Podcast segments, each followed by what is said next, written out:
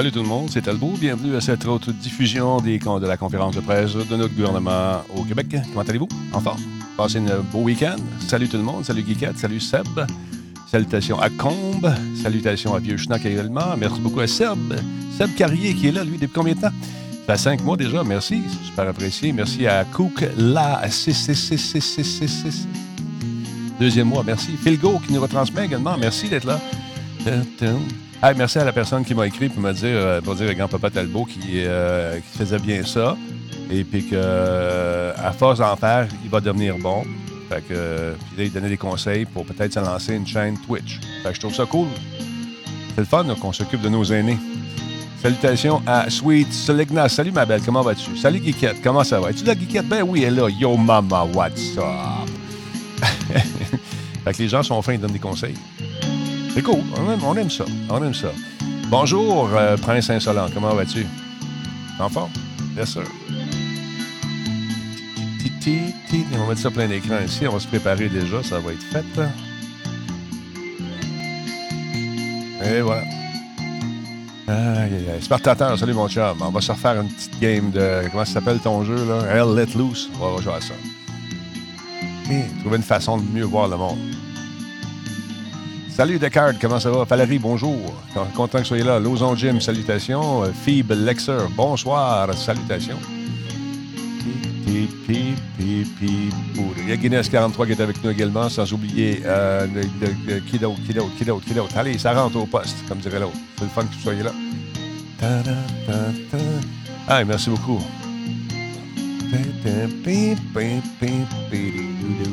Bon, il y a une espèce de gros show qui s'organise avec des Québécois là, pour euh, justement aider à combattre euh, l'isolement. Ben, je vais être là-dedans. Ça, on va parler de nous autres, les gamers. Salut Jerry, comment ça va? Donc, la mise à jour s'en vient avec M. Legault et son équipe. Euh, on va voir c'est quoi le fameux plan qu'on nous propose. là, déjà, les gens sont en panique. Attendez avant de paniquer. Je vous le dis tout le temps. Attendez de voir ce qu'on va nous proposer avant de pogner les kettles. Puis, bon, OK? on relaxe. Shawikan, merci beaucoup pour le host. C'est super gentil, mon ami. Euh, qui, est là à part ça? Je veux pas mettre, euh, paraître insultant, mais je trouve que tu commences à ressembler de plus en plus à un petit en vidéo. Tu es tellement, tellement, tellement, tellement, tu es tellement fait. C'est peut-être voulu un petit peu, hein? Peut-être voulu un petit peu. C'est un accessoire.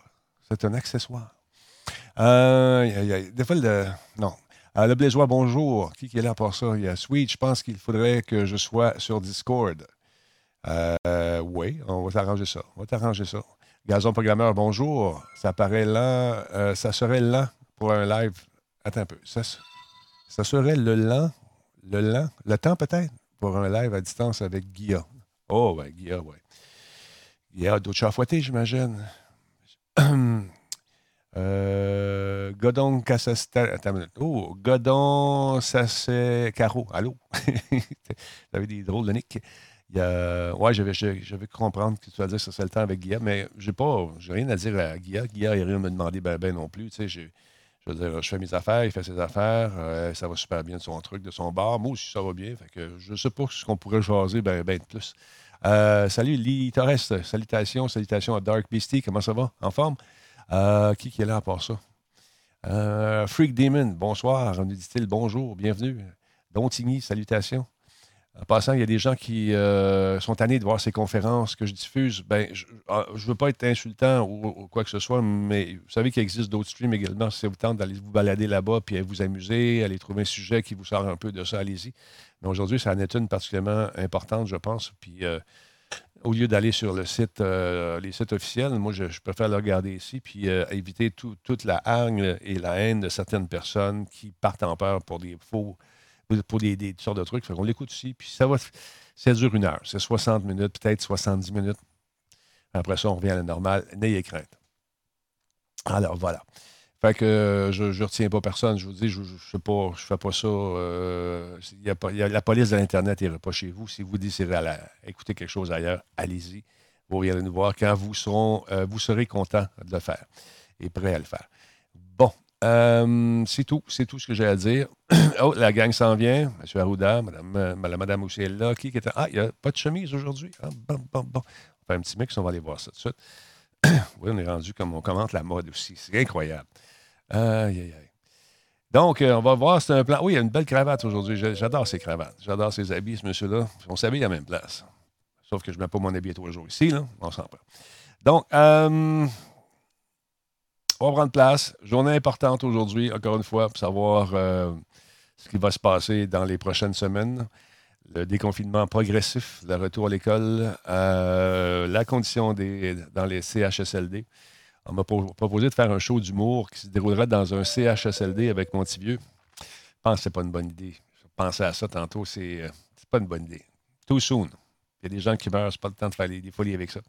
Sans de de pouvoir porter une belle barbe à cause de mon métier, euh, je dois tout raser. Mais bientôt, à cause des masques, je vais être obligé de raser tout ça.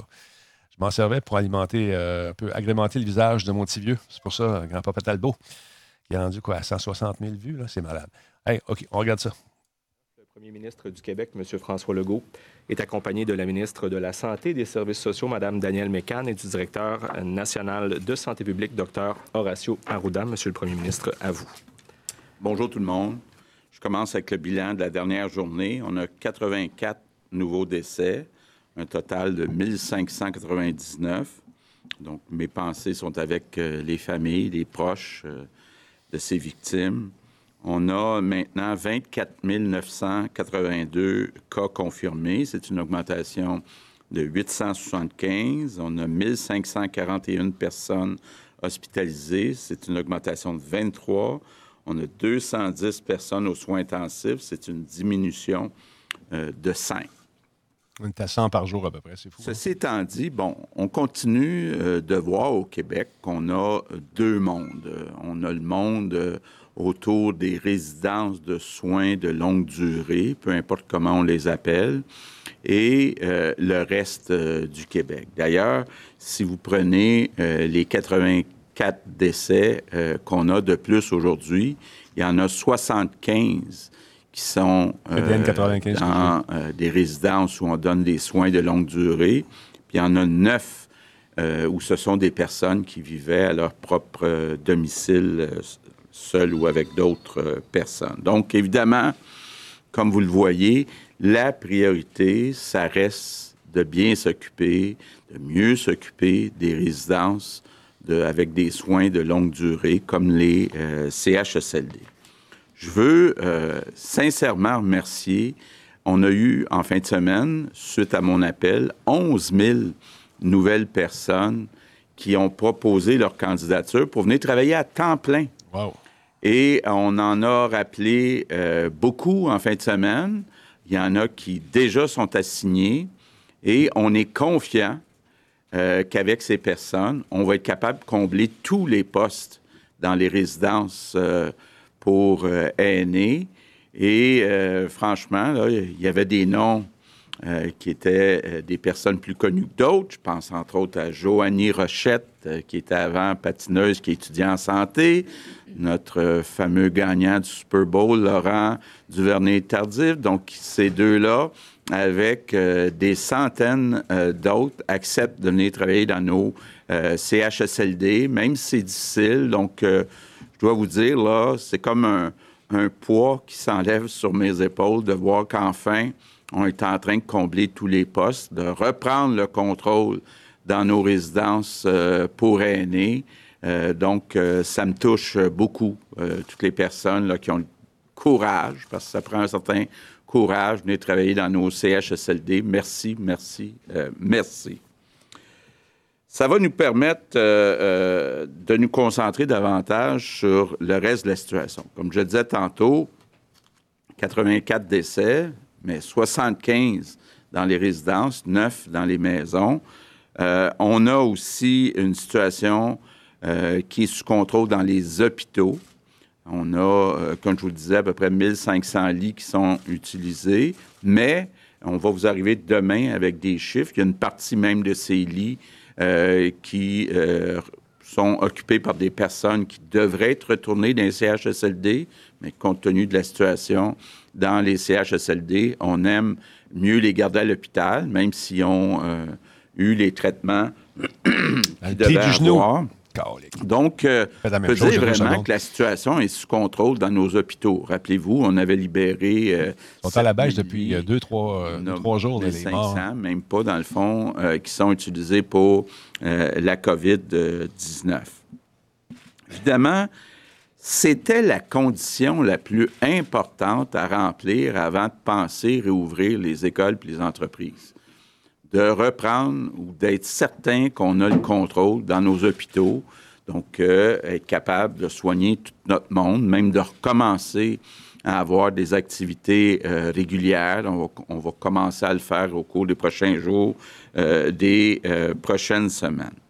Bien sûr, on va continuer de suivre la situation pour voir si la situation reste sous contrôle comme actuellement. Donc, je vous annonce aujourd'hui que si et seulement si la situation reste comme actuellement, on va réouvrir les écoles primaires et les services de garderie le 11 mai à l'extérieur du Grand Montréal, le 19 mai euh, dans le Grand Montréal, dans ce qu'on appelle la CMM, la communauté euh, métropolitaine de Montréal. Donc, euh, Montréal, Laval, ce qu'on appelle le 450 ou à peu près, donc euh, euh, la banlieue. Donc, euh, c'est important, je l'avais déjà dit aussi, l'école ne sera pas obligatoire, donc les parents qui préfèrent garder leur enfant à la maison ne seront pas pénalisés d'aucune façon. Il va y avoir du travail qui va être fait auprès des enfants qui restent à la maison. tantôt, à 15h30, euh, le ministre de l'Éducation puis le ministre de la Famille vont vous expliquer plus en détail comment euh, ça va fonctionner. Mais c'est important, puis je le répète, là, on voulait annoncer un peu à l'avance parce qu'il faut se préparer, donc pour le 11 mai, le 19 mai. Mais on va suivre la situation. Donc, si jamais la situation euh, euh, s'empirait ou n'était euh, pas comme prévu dans les prochains jours, on va se réajuster. Le, mot important, c'est graduel, puis c'est prudence, prudence, prudence. bon, tantôt, le ministre de l'Éducation va vous l'expliquer. On va demander, autant que c'est possible, de le demander à des enfants de se tenir à deux mètres les uns des autres. On sait que c'est plus difficile dans les garderies, c'est pour ça qu'on va euh, demander aux éducatrices de porter un masque dans les euh, garderies. Et euh, les écoles secondaires, les cégeps et les universités ne vont pas réouvrir avant la fin du mois d'août, donc à la rentrée de l'automne, comme à l'habitude. Donc, pourquoi on n'ouvre pas les écoles secondaires? Bon, d'abord, on l'avait dit, c'est important qu'il y ait une réouverture graduelle. Donc, on réouvre graduellement les écoles primaires, mais on attend en septembre pour les écoles secondaires, les cégeps, les universités. Une des raisons aussi pourquoi on a choisi le primaire plutôt que le secondaire, c'est que les étudiants du secondaire, du cégep, l'université utilisent davantage le transport en commun. Donc, ça pose une euh, difficulté additionnelle pour euh, garder la distance de deux mètres. Et aussi, c'est important de le dire, c'est plus facile pour les élèves du secondaire, du cégep, de l'université, de suivre des cours à distance, donc avec leurs enseignants, euh, qui ont déjà commencé à le faire, mais on va leur demander de le faire davantage. Euh, donc, euh, d'enseigner à distance à ces personnes-là, c'est plus facile qu'au primaire. Mais, bon, évidemment, c'est une décision importante et euh, en fin de semaine, j'ai regardé ce qui se fait ailleurs, j'ai regardé euh, les résultats, les prévisions. Pour moi, il y a cinq raisons pourquoi je pense que c'est important euh, de réouvrir nos écoles primaires et nos garderies. La première raison, c'est pour le bien des enfants. C'est important, là, qu'on, surtout pour les enfants qui ont des difficultés d'apprentissage, que ces enfants-là ne restent pas six mois sans être allés à l'école. Donc, on sait euh, ce qu'on appelle dans le jargon des écoles les EHDA, les enfants qui ont des handicaps ou des troubles d'apprentissage de toutes sortes, la dyslexie, dysphasie, troubles d'attention, autisme et autres. C'est important que ces enfants-là ne soient pas absents de l'école pour six mois. C'est important que ces enfants soient bien suivis. les enseignants les connaissent, ces 20 à 25% d'enfants-là. C'est possible, selon le choix des parents, que certains de ces élèves restent à la maison. Donc, on va demander aux enseignants de porter une attention spéciale à euh, ces enfants qui ont des difficultés d'apprentissage, qu'ils soient à l'école ou qu'ils soient euh, à la maison, et pour les semaines qui restent et euh, lors de la rentrée. C'est très important qu'on porte cette attention-là. Donc, première raison, pour le bien des enfants qui doivent aller à l'école, qui doivent continuer de faire des apprentissages, surtout les enfants qui ont des difficultés. Deuxième raison, pourquoi on réouvre les écoles? Parce que le risque est limité. Parce qu'on l'a dit, les conséquences graves pour euh, les enfants, euh, même pour les, les personnes qui ont moins de 60 ans, sont limitées.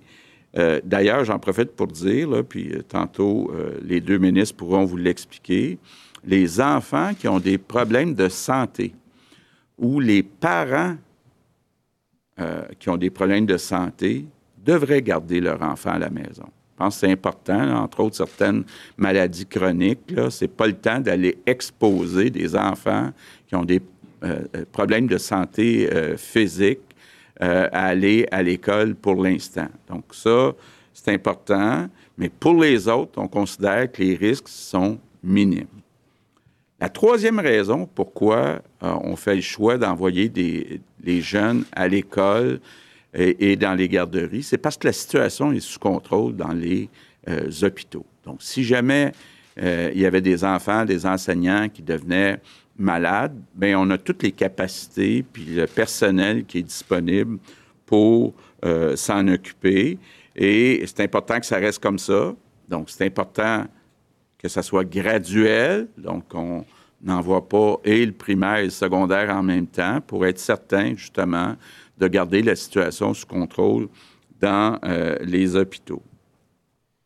Quatrième raison, euh, parce qu'on a le hockey de la santé publique. Donc, ce n'est pas une décision qui est euh, sur la gueule, c'est la science. On écoute la science. Le 19 la science nous dit c'est possible de retourner ces enfants si la situation reste sous contrôle d'ici le 11 et euh, le 19 mai. la cinquième raison, je dirais, c'est parce que la vie doit continuer. Les enfants, là, je pense que c'est bon qu'ils revoient leurs amis, qu'ils revoient euh, leurs enseignants. Euh, on ne prévoit pas qu'il y ait de vaccin avant 12 ou 18 mois. Les experts ne prévoient pas de vaccin avant 12-18 mois je vois pas les enfants rester chez eux pendant 12-18 mois. Là. Je pense que la vie doit continuer et euh, la situation, si on attendait le 1er septembre, ce serait probablement pas différente de la situation euh, actuelle.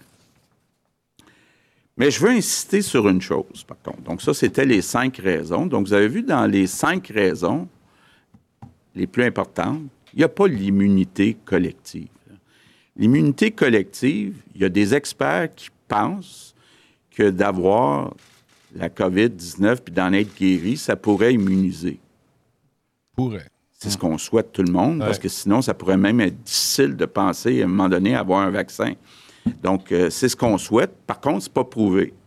Donc, on ne doit pas prendre notre décision sur cette base-là, mais euh, euh, ça sera un bénéfice secondaire si jamais ça peut être le cas. Donc, je vais être bien clair, là. On rouvre nos écoles pour des raisons sociales et parce que la situation est sous contrôle, en particulier dans notre système hospitalier. Bon, évidemment, dans les prochains jours, les prochaines semaines, on va continuer d'avoir des cas, euh, comme partout dans le monde. Et euh, on va ajuster euh, euh, notre stratégie en fonction de l'évolution. Pour l'instant, on fait des prévisions. On voit que la situation... Les enfants sont moins affectés. Contrôle. Demain, on, on va annoncer on à l'abattoir. Comment? des entreprises qui va être très graduelle. Donc, encore là, on ne veut pas ni dans les transports en commun, ni de façon générale, retourner trop de monde en même temps dans la société. Pourquoi qu'on fait tout ça graduellement? Toujours la même raison, garder le contrôle dans nos hôpitaux, de ne pas avoir de débordement dans nos hôpitaux. Je termine avec mes remerciements. Mes remerciements, d'abord, sont pour les éducatrices. D'abord, les éducatrices qui, depuis le début, depuis six semaines, sont occupées des enfants du personnel de la santé. Donc, je veux vous dire un gros merci. Gros merci aussi aux enseignants. On me dit qu'il y a beaucoup d'enseignants qui ont communiqué avec leurs élèves au cours des dernières semaines.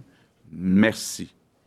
Et un merci à l'avance à toutes les éducatrices, tous les enseignants, enseignantes qui, dans les prochaines semaines, vont retrouver les enfants après une période euh, qui était vraiment spéciale dans notre vie collective. Donc, merci à l'avance pour le travail que vous allez faire au cours des prochaines semaines avec euh, nos enfants. Je termine en vous disant, euh, je le sais qu'aujourd'hui et demain, avec le plan de réouverture des écoles et des entreprises, il y a certains Québécois, certaines Québécoises qui vont avoir des questions, qui vont avoir des inquiétudes. C'est important, il n'y a rien d'obligatoire. Ce que je vous dis, c'est allez-y à votre rythme. Quand vous êtes prêt à sortir, quand vous êtes prêt à ce que vos enfants sortent, d'abord, n'oubliez pas de garder cette bonne habitude qui sera là probablement pour plusieurs mois, de toujours rester à deux mètres des autres personnes, mais allez-y à votre rythme. On ne veut pas bousculer euh, personne. Donc, courage, l'espoir est là. Merci tout le monde. Merci. Maintenant, en anglais. Yes, good afternoon. Bonjour. Bonjour. Aujourd'hui, nous allons... Là, je vous avoue, tu un peu inquiet, moi, de mon bord. Étant immunosupprimé, j'envoie TQ à l'école, je comprends que c'est important pour, lui, mais quand il revient à la maison, quels sont les risques pour euh, Papa Talbot? Ceci va limiter la circulation dans les transports collectifs. Je avec mon doc. Et nous trouvons que les enfants du primaire vont profiter le plus des semaines qui restent à l'année scolaire, surtout les enfants en difficulté d'apprentissage. Cette ouverture va être graduelle. Elle ne sera pas obligatoire, il vient te. Ce qu'il fait pour le timing des pubs en ce moment, c'est que. revenir en même temps. Ceux qui la voient, c'est qu'il répète la même chose qu'il a dit en français. C'est le meilleur timing pour nous autres, les francophones. Si toutes les conditions sont réunies et à l'extérieur du Grand Montréal. Je vais l'expliquer euh, tantôt ce Le 11 mai. Nous allons analyser la situation au jour le jour et nous ajuster aux besoins. Ce que je vous disais, c'est que j'étais un peu inquiet. Moi, étant immunosupprimé, je comprends qu'il faut envoyer mon gars à l'école. Euh, ma femme travaille dans les écoles. C'est quoi le danger pour Pépère? pour, euh, pour Talbot ici, quand ils vont venir à la maison. Ce sera vraiment très graduel. Fait que je vais appeler mon doc, on va jaser, mais euh, je suis inquiet un peu là-dessus. Vous avouerez. maîtrise de notre système sanitaire. Chacun, chacune devront suivre les consignes sanitaires. Non, il va pas Il nous faut continuer de maintenir notre distance sociale et ben physique. oui, c'est vrai. Et afin de réussir... Il recommence son secondaire en septembre, mais là, il finit au primaire. Ses efforts. Je vous remercie. Merci, Monsieur le Premier ministre. Alors, pour la période des questions en français, nous allons débuter avec Hugo Lavallée, Radio-Canada. Oui, bonjour, Monsieur le Premier ministre. Les Québécois, ce matin, qui ont écouté le point de presse de Justin Trudeau, ont entendu un message assez euh, différent du vôtre. Monsieur Trudeau a émis plusieurs inquiétudes quant à la possibilité d'y aller d'un déconfinement. Euh, concernant l'immunité euh, collective, je sais que vous-même, vous avez des réserves. Il dit c'est prématuré de conjecturer. Il n'y a aucune preuve probante que le fait d'avoir contracté une fois la COVID vous protège. Le virus est nouveau. On ne sait pas si les anticorps vous protègent. Il faut faire preuve d'une prudence extrême. Alors, en ce moment, il y a beaucoup de Québécois sans doute qui sentent déchirer le message de prudence que vous envoyez, puis celui beaucoup plus euh, modéré, entre guillemets, du premier ministre Trudeau. Qu'est-ce qui vous fait dire que votre approche est la bonne, d'une part, et d'autre part, en l'absence justement euh, de preuves scientifiques, est-ce qu'on ne devrait pas appliquer le principe de précaution? Bon. D'abord, je ne vois pas tant de différence que ça entre le gouvernement fédéral puis les gouvernements des provinces. On a eu euh, encore une longue discussion, une conférence téléphonique la semaine dernière. On est en train d'essayer de s'entendre sur un certain nombre de principes et je pense qu'on devrait être capable de s'entendre. Donc oui, il euh, faut être prudent. Euh, il faut réouvrir graduellement. Il faut s'assurer, entre autres, qu'on euh, euh, garde le contrôle dans nos hôpitaux, que, la situation reste sous contrôle, qu'on continue même, qu'on augmente le nombre de tests pour suivre la situation au fur et à mesure au cours des prochaines semaines. Mais j'ai pas senti euh, une grande différence entre les différentes provinces avec le gouvernement fédéral sur les conditions de réouverture graduelle rapidement sous question. Ben, je comprends ça aussi. Je, suis conscient de ça aussi. vous me dites que vous avez l'intention d'augmenter le nombre de tests, que ça fait partie de la stratégie de déconfinement. Or, quand on regarde les chiffres des dernières semaines, ça semble stagner, voire régresser. Et puis sur le terrain, il y a des inquiétudes. Je vous cite la docteure Cécile Tremblay du CHUM. Euh, dépister massivement, il faut le faire, mais présentement, on n'a pas ce qu'il faut. Les ça va aller, ça ne me convainc pas. Si on lève le confinement et qu'on n'est pas capable de tester massivement, il va y avoir de nouvelles infections. Le feu va prendre. Depuis le début, on est en manque. Parfois des couvillons de réactifs. Il nous faut des preuves. Fin de la citation. Alors, quelles preuves vous avez à donner aux Québécois? Puis avez-vous des cibles, des objectifs, des échéanciers précis? OK, je vais commencer, puis je vais laisser le euh, compléter. D'abord, on est un des endroits au monde où, par million d'habitants, on teste le plus, avec l'Allemagne. On teste euh, trois fois plus que l'Ontario, toute proportion gardée. Donc, on teste déjà beaucoup. Et on va augmenter le nombre de tests. Puis moi, c'était une des questions que j'ai posées. Est-ce qu'on est assuré d'avoir tout l'équipement nécessaire pour les tests? On m'assure que oui. Et oui, on veut, dans les prochaines semaines, y aller plus sur une base euh, d'échantillonnage au hasard.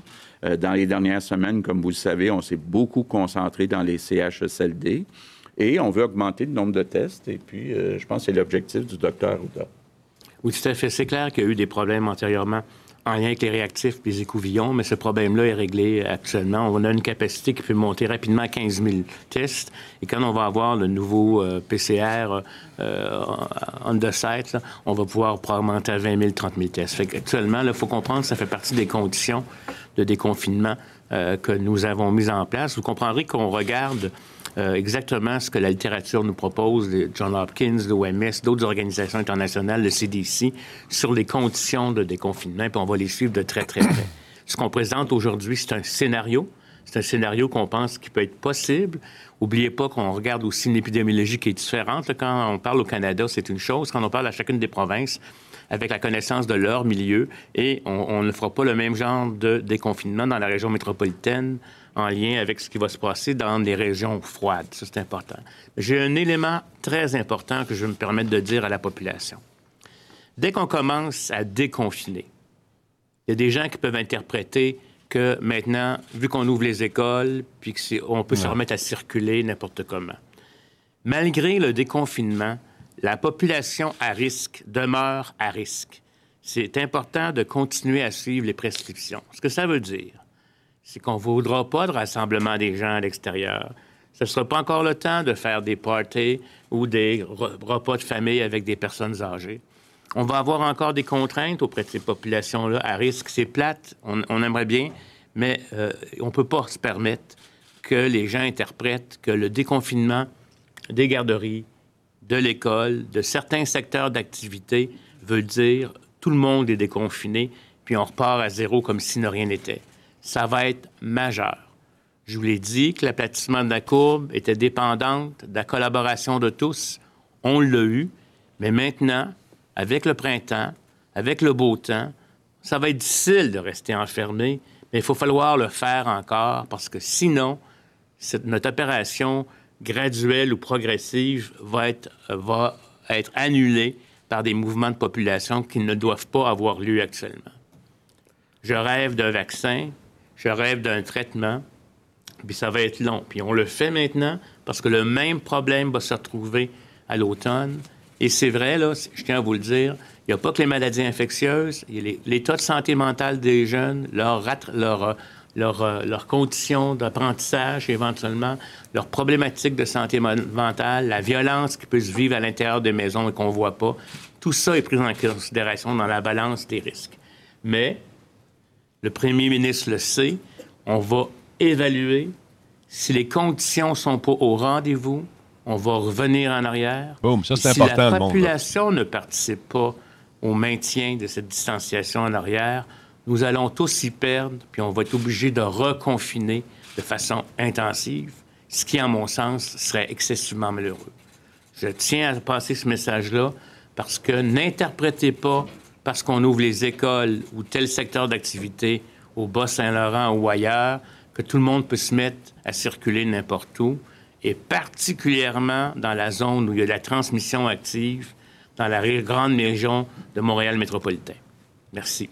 Merci. Je vous signale que le temps file. Prochaine question, Louis Lacroix, Cogeco Nouvelle. Bonjour, Monsieur le Premier ministre, Madame euh, McCann, Monsieur, euh, Monsieur Arruda. Euh, ma première question, c'est quelles seront les mesures qui vont être mises en place dans les salles de classe pour s'assurer qu'il n'y ait pas, en fait, de limiter, si on veut, les contacts? Est-ce qu'il va y avoir, par exemple, un nombre d'enfants limité dans les salles de classe? Est-ce que il y aura suggestion de porter un masque pour les, les, euh, les, vous avez dit pour les techniciens serveurs de garde, mais pour dans les classes en tant On est ici, il y a une deuxième vague. Ils vont refermer tout ça, c'est clair. Donc, euh, euh, ce qu'on va faire, c'est de s'assurer que, bon, d'abord, on s'attend à ce que, quand même, ce ne soit pas tous les enfants qui retournent à l'école. Deuxièmement, bon, on a toutes les écoles secondaires qui vont être vides aussi. Euh, donc, euh, si jamais il y avait euh, affluence, on pourrait euh, séparer les enfants. Mais on veut s'assurer qu'il y ait un maximum d'à peu près 15 enfants par classe, dépendamment de la grandeur euh, de la classe, mais pour être capable d'avoir deux mètres de distance entre chaque euh, enfant. Et est-ce que vous allez tester dans les écoles? Parce qu'il pourrait y avoir jusqu'à un certain point des enfants qui vont être porteurs, peut-être asymptomatiques, etc. Est-ce que vous allez à terme faire des tests pour vérifier s'il y a de la propagation à l'intérieur des écoles? Ou aller, même pas des mots dans la bouche, mon chum. Par là. contre, s'il y a des éclosions, là, on aurait des, une- un professeur euh, qui serait malade, qui développerait des symptômes, ou euh, un enfant qui développerait des symptômes, on va gérer ces cas-là comme ce qu'on appelle des, des éclosions et des agrégats. Là, savoir est-ce qu'on va le faire de façon aléatoire, ça pourrait être en milieu d'école, comme ça pourrait être aussi dans le milieu, dans la communauté. On pourrait tester des, par exemple, des exemples, tester des épiciers, des épiceries, vu compte tenu que ça a été en, cir- en- en ouverture depuis longtemps. On va voir une stratégie qui va être la mieux. Tanks, il faut faire attention. qu'on Même eux, hein, même les scientifiques ne sont pas d'accord entre eux là-dessus, là, sur ce point-là. là. Fais attention. Prochaine question, Isabelle Porteur, Le Devoir. Oui, bonjour à tous les trois. Euh, tout à l'heure, vous avez dit que euh, on allait déconfiner dans les écoles là, euh, si et seulement si ça reste comme actuellement. Qu'est-ce que ça veut dire rester comme actuellement? Puis d'autre part, je voudrais savoir sur quoi se base le choix des dates du 11 et euh, du 19 là, sur le plan de la, science puis de vos modélisations. Merci. Mais c'est basé sur la situation épidémiologique qui, est observée, comme on le dit. Euh, c'est basé. Puis là, je tiens à exclure ce qu'on appelle les éclosions en CHSLD qui viennent changer, euh, je dirais, l'image de la transmission communautaire. Euh, on sait que dans les régions, là, actuellement, il n'y a presque pas de cas qui sont, présents. Euh, donc, il n'y a pas de transmission très active. Donc, on pourrait reprendre les activités dans ces milieux-là. Si jamais on se rend compte qu'à la réouverture des milieux et des entreprises, il commence à y avoir des éclosions, hein, un peu comme, un peu peut-être pas à la même hauteur dans les CHSLD, mais des éclosions sur lesquelles on va investiguer, on va contrôler les cas et les contacts, on va vérifier euh, les choses, on va faire des tests dans ces territoires-là. Si on se rend compte que notre capacité hospitalière est plus au rendez-vous, qu'on va se retrouver avec plein de gens, tous nos soins intensifs dans cette région-là où tous nos, nos lits d'hôpital sont occupés, à ce moment-là, il faut, faut euh, ra- ralentir la situation. On va voir aussi, les prochains jours sont majeurs, comment évolue la courbe des cas euh, à Montréal, qui est actuellement comme dans un genre de... Pony, je suis pas d'accord avec toi parce que je pense que ça recule, c'est pas pour gagner les élections, c'est pour éviter que les gens meurent. C'est un peu sur la base de pas un constat d'échec. On a essayé quelque chose, effectivement. si ça ne marche pas, ça, peut être considéré comme un échec. Euh, pendant la période estivale. On veut aussi, euh, à, mon avis, on a suffisamment de signaux que les pédiatres nous disent de diminution de déclaration à la DPJ, de problèmes que certaines personnes commencent à avoir au niveau de la violence puis de santé mentale. Ça, c'est des éléments qui nous font euh, balancer pour une ouverture plus rapide. Mais on ne mettra pas en péril la santé des individus, il faut le rappeler. On va demander à des professeurs qui sont en bonne santé, avec en, bas d'un certain âge, pour éviter qu'ils aient des complications. Et chez les enfants, habituellement, il n'y a pas de conséquences majeures. Tout est possible. Hein? Je ça ne veut pas dire qu'il n'y aura pas d'autres cas. Ça ne veut pas dire qu'un décès n'est pas impossible dans la vie, compte tenu de la circulation. Mais ce qui est très important, ah, Fais-moi pas dire des affaires, Jader. Come on. Modéré, mesuré. On va regarder ça tous les jours. On va appliquer nos scénarios de projection avec les nouvelles données. Et puis, euh, je me gênerai pas pour dire au premier ministre qu'il faut revenir en arrière, mais j'ai besoin aussi de la collaboration de la population. parce que si vous vous mettez tous à vous promener euh, et à pas respecter le 2 mètres, etc., c'est une source de flambée. Rapidement, sous question. Oui, euh, Monsieur le Premier ministre, vous-même, vous avez pris beaucoup de précautions pour ne pas attraper la COVID-19. Euh, vous avez dans votre entourage des collègues qui ont des enfants qui vont retourner à l'école. Euh, est-ce qu'ils vont pouvoir continuer à travailler à vos côtés euh, comme ça a été le cas ces dernières semaines? Est-ce qu'il y a des changements de ce côté-là? J'ai pas pensé à ça. Bien, nous, on applique le, le, principe de distanciation sociale. Euh, c'est clair que si, par exemple, un des ministres, aussi ministre soit-il, développerait des symptômes, le directeur national lui dirait de se tenir loin du premier ministre parce qu'on a besoin de lui pour prendre des décisions. C'est la même chose pour nous. nos contacts sont excessivement rares dans la communauté. Euh, et, raison, euh, je pense qu'on va surveiller ça. Mais de toute façon, on essaye. Ici, on est un peu plus proche. à cause de la distance, parce que je ne peux pas être à la place de monsieur. on est un peu plus proche, mais on passe très peu de temps et, le, premier ministre passe beaucoup de temps dans son bureau à travailler de, très tôt le matin jusqu'à très tard le soir. Euh, fait que je, pense qu'on va faire attention. Mais, mais, mais, ce principe de distanciation sociale-là est majeur. Puis je peux vous dire, là, avec le beau temps, avec l'impression qu'il y en a certains qui peuvent y aller, là, ça donne le goût de se rapprocher. Puis c'est pas le temps de se faire des hugs non plus. Très bien. Maintenant, autour d'Alain Laforêt, TVA Nouvelle. Bonjour à vous, Monsieur le Premier ministre. Euh, vous l'avez évoqué, la, plus grande préoccupation, c'est de maintenir l'intégrité du réseau de la santé. Est-ce que les barrages routiers vont être maintenus durant cette période de déconfinement? Les barrages routiers seraient maintenus dans une perspective d'une population à très, très, très, très, très haut risque de complications. Mais euh, globalement, puis on pourra avoir des discussions avec la sécurité publique, disons qu'on va faire, on va être moins dans le contraindre, euh, et, mais euh, comme n'importe quoi, au moindre euh, évaluation de problèmes qui pourraient se passer entre des, ce que j'appelais des transbordements interrégionaux importants, on pourrait faire comme dans d'autres choses, les, remettre à, la place. Mais habituellement, quand on, commence à, si vous me permettez, à, ouvrir le réostat, ces genres de mesures coercitives-là, on essaye de les diminuer. Sous question? Qu'arrive-t-il si à un certain moment donné, lorsqu'on va euh, ouvrir les écoles d'ici deux semaines, si deux parents on tombe malade et que les enfants se retrouvent dans une situation, qui va s'occuper de ces enfants-là? Euh, on, verra. Il y aura toujours moyen, je, pense, de, de, soit d'avoir la collaboration euh, de la famille ou, ou carrément d'avoir des éléments de services sociaux. Il euh, faut dire que euh, si les personnes, comment je pourrais vous dire, si les parents n'ont pas de maladie euh, chronique, etc., leurs enfants peuvent aller à l'école, puis la probabilité qu'eux-mêmes aient une très grande complication, elle est, elle est faible. C'est pour ça qu'on demande dans un premier temps que les parents qui ont des problèmes de santé ou qui pourraient avoir tous les deux des problèmes de santé gardent leur enfant à la maison pour ce stade-ci. Mais il y aura, pour ces personnes-là, qui feront ce choix-là. Pas de désavantage, je vous dirais, pédagogique, parce qu'il va y avoir des approches euh, qui vont être faites aussi pour les, gens qui vont être à la maison, qui vont décider de garder leur enfant à la maison. Mais les enfants qui ont des problèmes d'apprentissage, les enfants qui ont certaines conditions qui nécessitent un plus grand encadrement pédagogique, on invite, si les gens n'ont pas de problèmes de santé à École à distance au secondaire, ce que j'ai compris. Patrice Bergeron, la presse canadienne. Bonjour à vous. Euh, vous recommandez depuis donc vendredi dernier de porter le masque en société. Euh, l'usage commence déjà à se répandre, devient presque généralisé. Comment appliquer à ce moment-là la loi 21 qui impose d'avoir le visage euh, découvert pour recevoir des services publics? Est-ce que vous allez demander aux policiers, aux infirmiers, aux enseignants de ne pas le porter ou le porter? Est-ce que votre loi devient caduque? Non.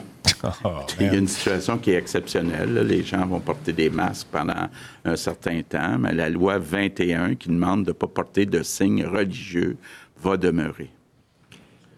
Et euh, la semaine dernière, la mairesse de Montréal, Valérie Plante, avait demandé un déconfinement qui soit synchrone, c'est-à-dire entre la région métropolitaine et les, autres régions. Je pense que c'est ça. Elle voulait que ça se fasse euh, en même temps, même si la situation de Montréal est vraisemblablement plus complexe. Qu'est-ce que vous lui répondez aujourd'hui?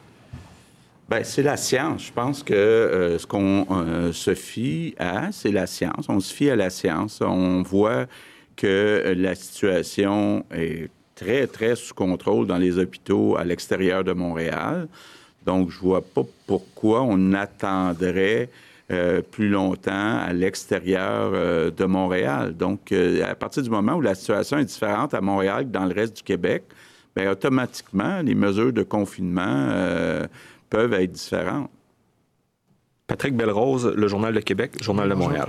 Bonjour à tous. Euh, première question pour le docteur Arruda. La semaine dernière, vous avez mentionné que plutôt qu'une centaine de personnes présentement à la, direction de la santé publique de Montréal, il y en a environ 800. Euh, nos informations nous disent que pour l'instant, il n'y a pas beaucoup de travail nécessairement à faire euh, dans ce département-là. Et il y a beaucoup de gens qui sont dans ces équipes-là, des infirmières souvent. Donc, on se demandait pourquoi ces gens-là ne sont pas plutôt dépêchés en CHSLD pour venir prêter main forte. Bien, écoutez, je pense qu'on a fait appel quand on dit qu'il n'y a pas beaucoup de travail, là, il y a quand même encore 437 cas qui sont déclarés pour lesquels il faut faire des enquêtes. Merci, vrai. Et puis quand on va se mettre à déconfiner, là, le moindrement qu'il va y avoir un cas dans un milieu de travail, ça va prendre une équipe pour être capable d'intervenir. Ces infirmières-là ont été euh, mobilisées, elles ont eu des apprentissages, elles ont été formées pour cette nouveau genre de travail-là. Puis on pense que avec, comment je pourrais vous dire, euh, euh, avec, parce que là, si on se détricote et qu'on s'affaiblit, euh, comme tel, puis on nous demande toujours d'augmenter, même de doubler notre capacité dans ces zones-là, parce que ça fait partie des critères. Est-ce que la il y a les critères de tester les gens, les critères que le système de soins puisse faire de quoi, puis il y a le critère que les équipes de santé publique puissent intervenir s'il y a des cas, des contacts, puis des milieux touchés. Donc, et, ça, ça peut euh, exploser d'un jour au lendemain, puis on n'aura pas le temps de se mobiliser, puis on créerait une crise là où on nous demande d'intervenir, parce que c'est comme ça qu'on va empêcher des cas de se transmettre à d'autres, de se transmettre à d'autres et à d'autres pour éviter un R0 qui se remette à monter en courbe puis que les hôpitaux soient épargnés. Et la situation des CHSLD actuellement, elle est gérée avec d'autres euh, professionnels. Bon, vous le savez, euh, toutes les gens qu'on est allé essayer de chercher. Fait que on déshabille pas Jacques pour habiller Jean.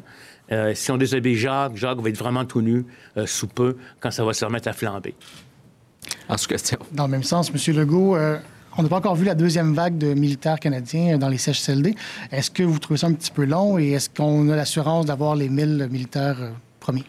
Bon, on me dit que 400 militaires devraient arriver mercredi, donc après-demain. Fini son primaire, ça va au secondaire. Il devrait en avoir un autre 275 qui vont suivre, mais ça, on n'a pas la date encore. Pour ce qui est au-delà de 675, pour se rendre jusqu'à 1000, ça, on n'a pas la date non plus. Merci. Prochaine question, Tommy Chouinard, La Presse.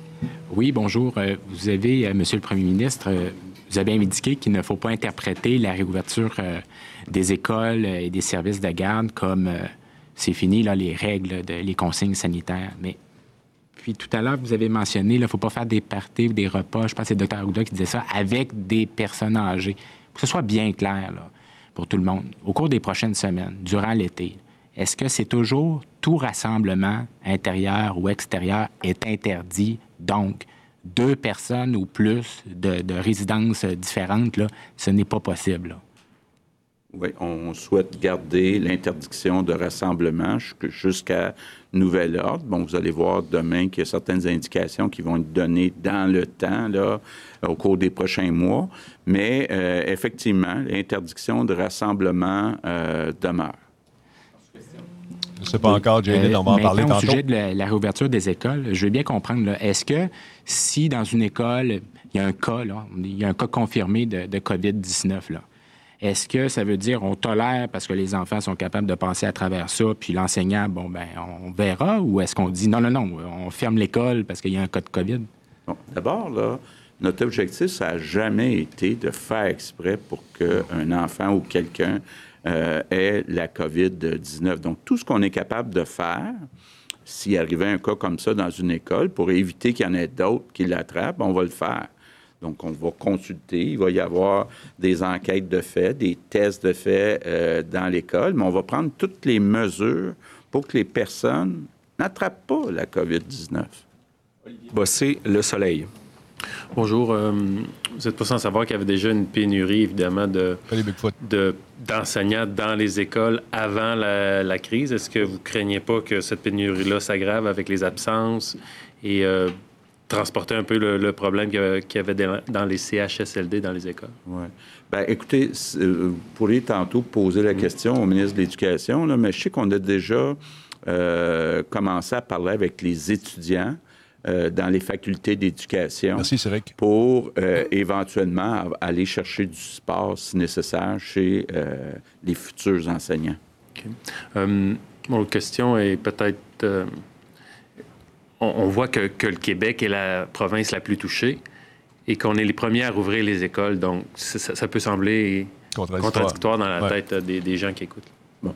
D'abord, il faut être prudent. Quand on compare, on le dit euh, souvent, nous, par association ou par test, on euh, calcule toutes les personnes euh, qui décèdent en ayant la COVID-19, incluant dans les CHSLD. Ce n'est pas le cas nécessairement euh, ailleurs. Et euh, ben, il faut être prudent aussi avec les provinces autres que l'Ontario, parce que les grandes villes partout dans le monde sont plus touchées que les États où il n'y a pas de grandes villes. Merci. Alors, comme le temps le permet, on a une question euh, de l'extérieur qui nous provient aujourd'hui d'Alec Castonguay, l'actualité. La clé d'un déconfinement réussi repose sur le nombre de tests de dépistage qui seront effectués pour évaluer et circonscrire les éclosions, par exemple dans les écoles ou les entreprises. Est-ce que le Québec a présentement la capacité de mener suffisamment de tests pour bien suivre l'évolution de l'épidémie en phase de déconfinement? Bien, il faut comprendre que le Québec euh, a quand même testé plus que beaucoup d'autres endroits, mais on a eu nos difficultés, on ne se le cachera pas, ne serait-ce qu'avec les tiges de coton, avec euh, le réactif qui était euh, in- inadéquat. Il y a eu des problèmes avec, des tiges de coton qu'il a fallu stér- stériliser. Mais actuellement, là, on est en bonne voie. On, est, on pense qu'on peut monter euh, rapidement à 15 000 tests par jour euh, sous peu, là, même à partir de maintenant. Et euh, on va euh, développer, euh, effectivement, tester, tester, tester. On va continuer à tester pour là où il y a des éclosions, mais on va avoir des approches plus proactives de tests pour documenter ce qui se passe vraiment en termes de transmission communautaire. Merci beaucoup. Donc, c'est ce qui complète pour les questions en français. Nous allons passer aux questions en anglais. We'll start with Cathy Sonnet, CBC News. On a... Good afternoon. Bonjour. I'm just looking at. Um, Ah. uh, you have uh, children aged between 5 and Vous avez des enfants de 5 à 12 ans qui vont retourner à l'école et vous espérez que la distance physique sera respectée. Parlez-nous-en davantage, s'il vous plaît, car vous savez que vous avez la pression de bien faire les choses. L'Ontario garde les écoles fermées jusqu'à la fin mai. Réponse. Alors, il y a cinq raisons qui motivent notre décision quant à la réouverture de l'école. Premièrement, nous avons le soutien de la santé publique. Deuxièmement, j'estime qu'il est très important pour nos enfants, tout particulièrement pour les enfants qui ont des troubles d'apprentissage. Ce ne serait pas logique d'attendre six mois avant que ces enfants retrouvent les bancs d'école. Ce ne serait pas vraiment bien pour ces enfants-là. Et de toute façon, dans six mois, il n'y a aucune preuve que nous aurons un vaccin. Donc nous serons dans la même situation que celle qui prévaut aujourd'hui. Alors, il est vrai, nous demandons un 2 mètres entre les enfants. Ce n'est pas toujours chose facile avec les enfants, surtout les plus jeunes. En même temps, La science semble suggérer que le risque est très faible. Quant aux conséquences, une fois contracté la COVID-19. Et la situation est maîtrisée en milieu hospitalier. Par conséquent, si jamais quelque chose devait survenir à l'enfant ou aux parents, nous serons en mesure de nous occuper de ces cas. Question. Les écouvillons. Selon votre plan de réouverture des écoles et des entreprises, Monsieur Arruda, on dirait qu'il y a une certaine confusion sur notre capacité à tester par jour. Je vois des chiffres 6 000, 5 000, 4 à 5 000, et une nouvelle capacité vient de surgir, 15 000 maintenant par jour. Qu'en est-il? Réponse. C'est 15 000 par jour et cela va augmenter quand nous aurons le nouveau test qu'on dit PCR. On attend les appareils, mais avec les tests d'aujourd'hui, on est rendu à une capacité de 15 000 par jour. Et nous en garderons quelques-uns pour essayer de mesurer l'activité dans la communauté bien sûr en lien avec le déconfinement graduel. Mais j'aimerais rajouter quelque chose. Ce n'est pas parce que nous, nous ouvrons les écoles ou les garderies que cela veut dire que les personnes à risque sont moins à risque. Donc si la population pense que parce que les écoles et les garderies reprennent des activités, que les gens peuvent sortir comme avant, ce n'est pas le cas nous aurons besoin de ces gens qui ont plus de 60 ou 70 ans ou des gens qui sont à risque, qui restent à la maison quand même. Parce que s'ils sortent trop, le risque va augmenter parce qu'il y aura une augmentation du virus à un faible niveau. Mais si jamais ça devait dépasser un certain seuil, nous devrons reprendre le confinement. Et on veut éviter cela. Réponse du Premier ministre. M. Boulian, bonjour. Nous, nous avons 109 000 écouvillons dans nos réserves. Question. Pour les écoles, comment le gouvernement et la santé publique vont-ils gérer une éclosion éventuelle en milieu scolaire? Allez-vous fermer les écoles ou cette école ou comment? Ça va se passer? Réponse. Il y aura peut-être des enfants qui vont la contracter, cette maladie, sans montrer de symptômes. Et si jamais il y a des symptômes, on va vérifier, tester les professeurs et peut-être euh, les autres élèves, et il est possible que cette classe-là soit fermée pour 14 jours. Mais le meilleur principe, c'est c'est pas ridicule, je comprends ce qu'ils font. Comme dans les autres secteurs de la société, nous respectons le principe de deux mètres. C'est clair qu'en quelques secondes, on peut arriver à un mètre, virgule cinq. Même nous, on n'est pas toujours exactement à deux mètres. Mais ça, la plupart du temps, c'est ça qui compte. Alors nous allons gérer cela. C'est un petit sournois, ce virus-là. Hein? admettons qu'une éclosion arrive dans un milieu de travail ou dans une famille. On va gérer ça selon les protocoles. Question. Falco, Il y a dude. un individu qui est parti dans un CHSLD La question n'est pas claire. Comment encourager les gens à être bénévoles quand ils courent des risques et que les conditions sont mauvaises? Réponse. Comme je l'ai dit, on a eu 11 000 personnes qui ont offert leur service à temps plein pour aller dans les CHSLD. Donc, pour l'instant, nous sommes en train de les distribuer à travers le réseau et nous estimons que dans les jours à venir, nous serons en mesure de combler tous les postes qui étaient ouverts. Donc cela va aider euh, quant aux difficultés que représentaient les tâches, car quand il manque de personnel, ceux qui sont en place sont en difficulté, ils ont un, excès, de tâches. Mais donc, quand tous les postes seront comblés, ça va être beaucoup plus facile. Et j'aimerais remercier des gens comme Joanie, Rochette et Laurent Divernet-Tardy. Ils ont donné vraiment un bon exemple pour les autres.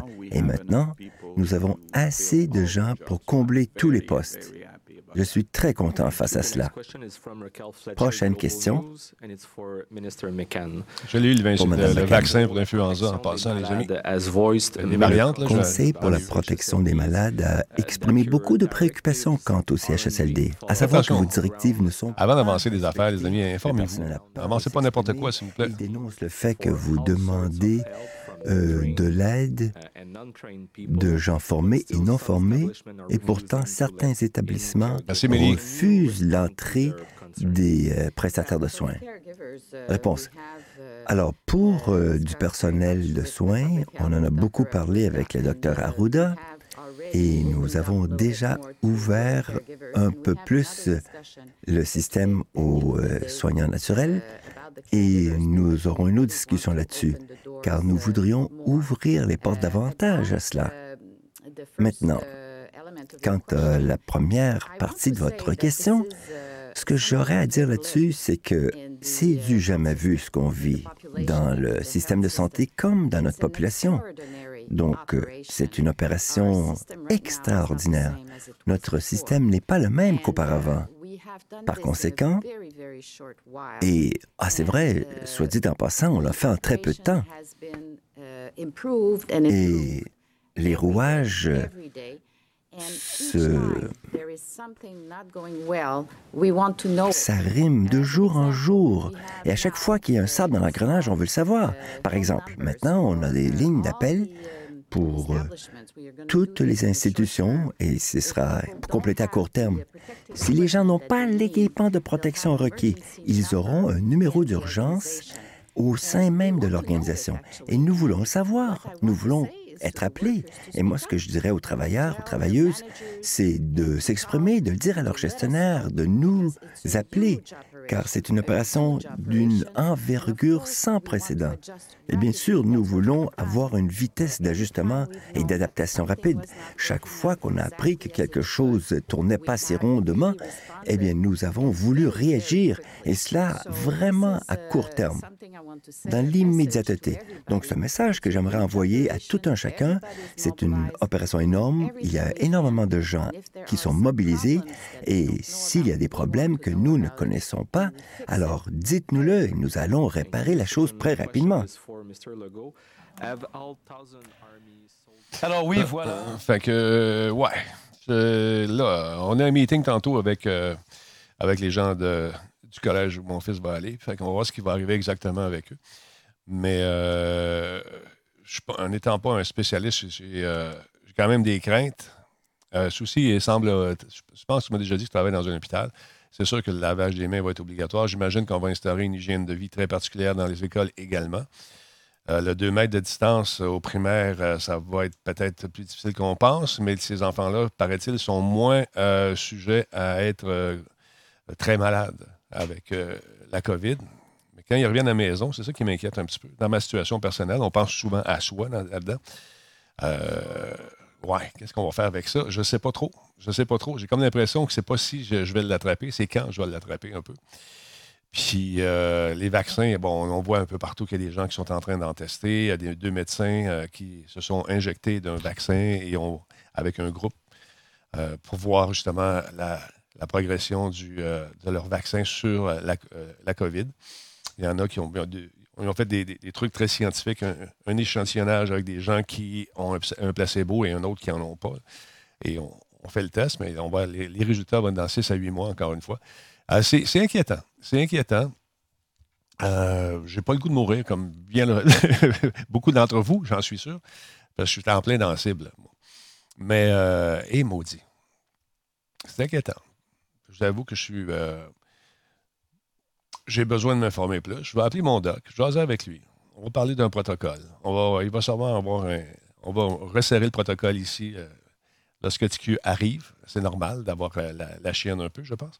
Et on, va resserrer le protocole. Ici, ça a été tout le temps bien fait. Puis je regardais les. On est allé se promener en fin de semaine. dans le quartier, on marche beaucoup. Puis on est allé dans une cour d'école, se lancer. On joue à la balle au mur.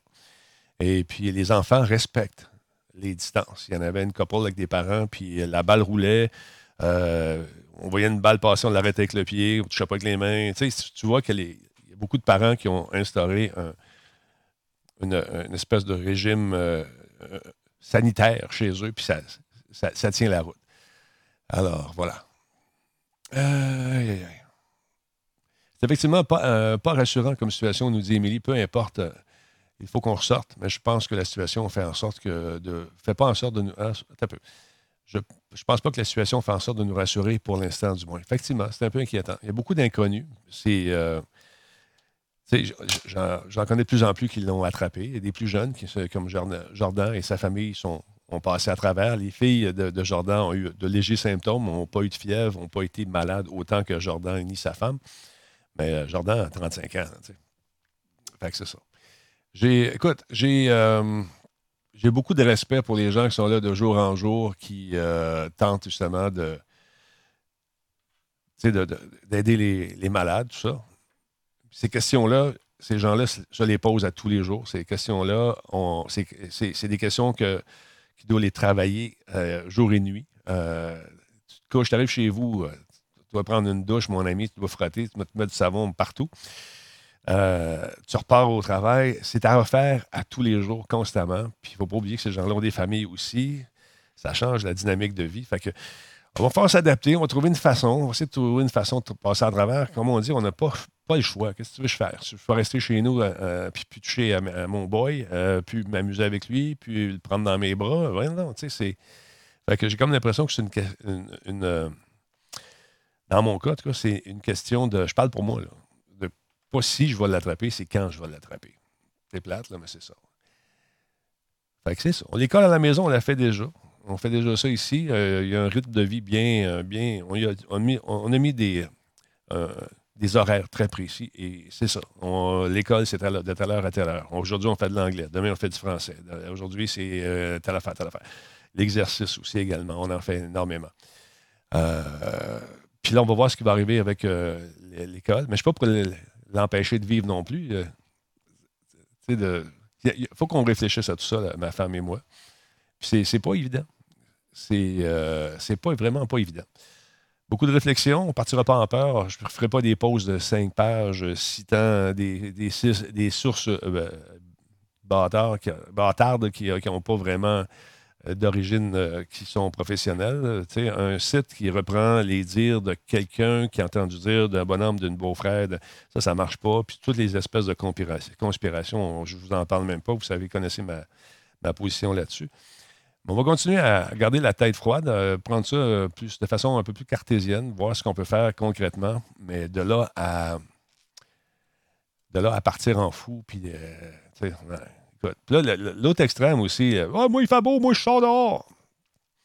Fais ce que tu veux. Fais ce que tu veux. Tu ne vas pas être patient, tu vas devenir un patient. C'est ça qui va arriver. Puis quand vous êtes malade, cachez pas vos symptômes. Tu arrives à l'hôpital, dis ce que tu as, puis ils vont t'aider. Euh, tu files pas bien, niaise pas avec ça. Si tu as des symptômes, ton nez coule, tu tousses, tu as de la fièvre, tu le quittes, tu te rends à l'hôpital ou tu t'appelles, puis si tu trop faible, puis ils vont venir te chercher. Regarde, il ne faut pas niaiser avec ça. En plus, si tu ne le dis pas, tu mets à risque les gens qui sont dans les hôpitaux.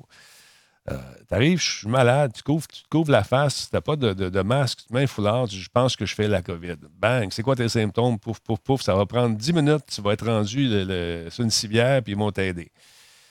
Mais cache-le pas. Je ne sais pas si tu es d'accord avec moi, aussi. Phil, vous êtes là-dedans journée longue ne faut surtout pas cacher euh, le fait qu'on est malade. Vous n'avez pas la lèpre. Ils vont vous aider. C'est ça l'affaire.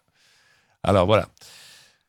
Fait qu'on lâche pas, on garde le moral, on va aller s'informer plus. Une autre affaire, ça se peut que les personnes plus âgées reçoivent un coup de téléphone à un moment donné. Ça a l'air très sérieux. Ça a l'air de quelqu'un qui travaille dans un CLC ou dans un bureau de médecin qui vous appelle pour vous offrir des traitements euh, ultraviolets pour enlever, ah là, si tu as l'arthrite, ça te l'enlève. Si tu as le diabète, ça va t'aider. Euh, si tu as l'herpès dans ton sang, ça va l'éliminer. c'est des traitements. On te rentre une tubulure dans le bras avec une lumière, puis toute la quête. Je me suis informé, j'ai appelé un hématologue, j'ai confirmé avec trois sources différentes. Puis, il n'y a aucune étude encore sérieuse qui est sortie là-dessus, mais on offre déjà ces services-là. C'est 750 pièces. Ça, c'est la base. Ben, si tu vas avoir plus de maladies, c'est comme si on fait un truc à la carte. C'est de la bullshit. Ce qu'on m'a expliqué, c'est que ça pouvait changer l'intégrité de ton sang, des molécules de ton sang, et ça peut te provoquer de sérieux problèmes de santé. Tout ce qu'on veut, c'est ton cash. Fait que, embarque pas là-dedans, va pas là. C'est malheureusement pas privé. prouvé, pardon. C'est malade. 750 pièces pour te donner la mort plus vite. Fait qu'embarquez pas là-dedans, surtout les personnes qui sont plus vieilles, parce qu'on met sur. ce qu'on dit au téléphone, clairement, c'est qu'on euh, n'a pas de vaccin. C'est le, même principe que, dans le temps, quand le, gars arrivait sur le coin de la rue, Hey, vas-tu une montre? Là, il y avait plein de monde, dépêche-toi, dépêche-toi. On, te met dans une situation euh, inconfortable, on te déstabilise, puis après ça, on te on close en te vendant une montre neuve dans une boîte, là, tu t'en vas. Là, c'est ça qu'on fait. On te déstabilise au téléphone, on te met dans une situation euh, où euh, tu n'es pas confortable, tu as peur, on a des, des, des, éléments qui sont assez convaincants. Puis après ça, passe au cash, 750, un rendez-vous lundi. Bon. C'est la même affaire. C'est une arnaque. Embarquez pas là-dedans. C'est pas prouvé. Puis ça, malgré le fait que plusieurs d'entre vous vont tenter de m'envoyer la célèbre photo d'un bras avec une lumière UV qui rentre dedans, toute la il n'y a pas d'études sérieuses là-dessus encore qui a été publiée qui disent que ça avait de bons effets. OK? Rendez-vous ça, rentrez-vous ça dans la tête. Même si c'est un gars qui parle d'une conspiration incroyable avec une tête rasée, puis il te fait, il te fait peur un peu, c'est pas prouvé. C'est pas prouvé. C'est pas prouvé. OK? C'est clair? Bon. Fait que c'est ça. Fait que je vous laisse là-dessus. Je vais aller voir euh, ce qu'on en pense à, la maison ici. On va aller se faire une tête. On panique pas. On n'écrit pas des articles pour faire paniquer le monde sur euh, Facebook non plus. On prend ça avec du recul, on analyse, on pèse le pour et le contre, puis on va voir ce qui va arriver. Mais pour le moment, take a deep breath. Et take a kayak. Attention à vous autres, tout le monde. On s'en parle un peu plus tard. Salut. On va aller voir maman en haut. On va aller discuter. On va aller au meeting virtuel avec euh, le collège, voir ce qu'il y en est. Un meeting qui dure deux heures, pareil. Hâte de voir ce qu'ils ont de bon à nous dire. Sur ce, passez une belle journée. Je vous aime. Embarquez pas dans les arnaques du monde, s'il vous plaît. Laissez-vous pas avoir. Puis gardez le moral. On va s'en sortir. All right. Take care, babes. Avec un S.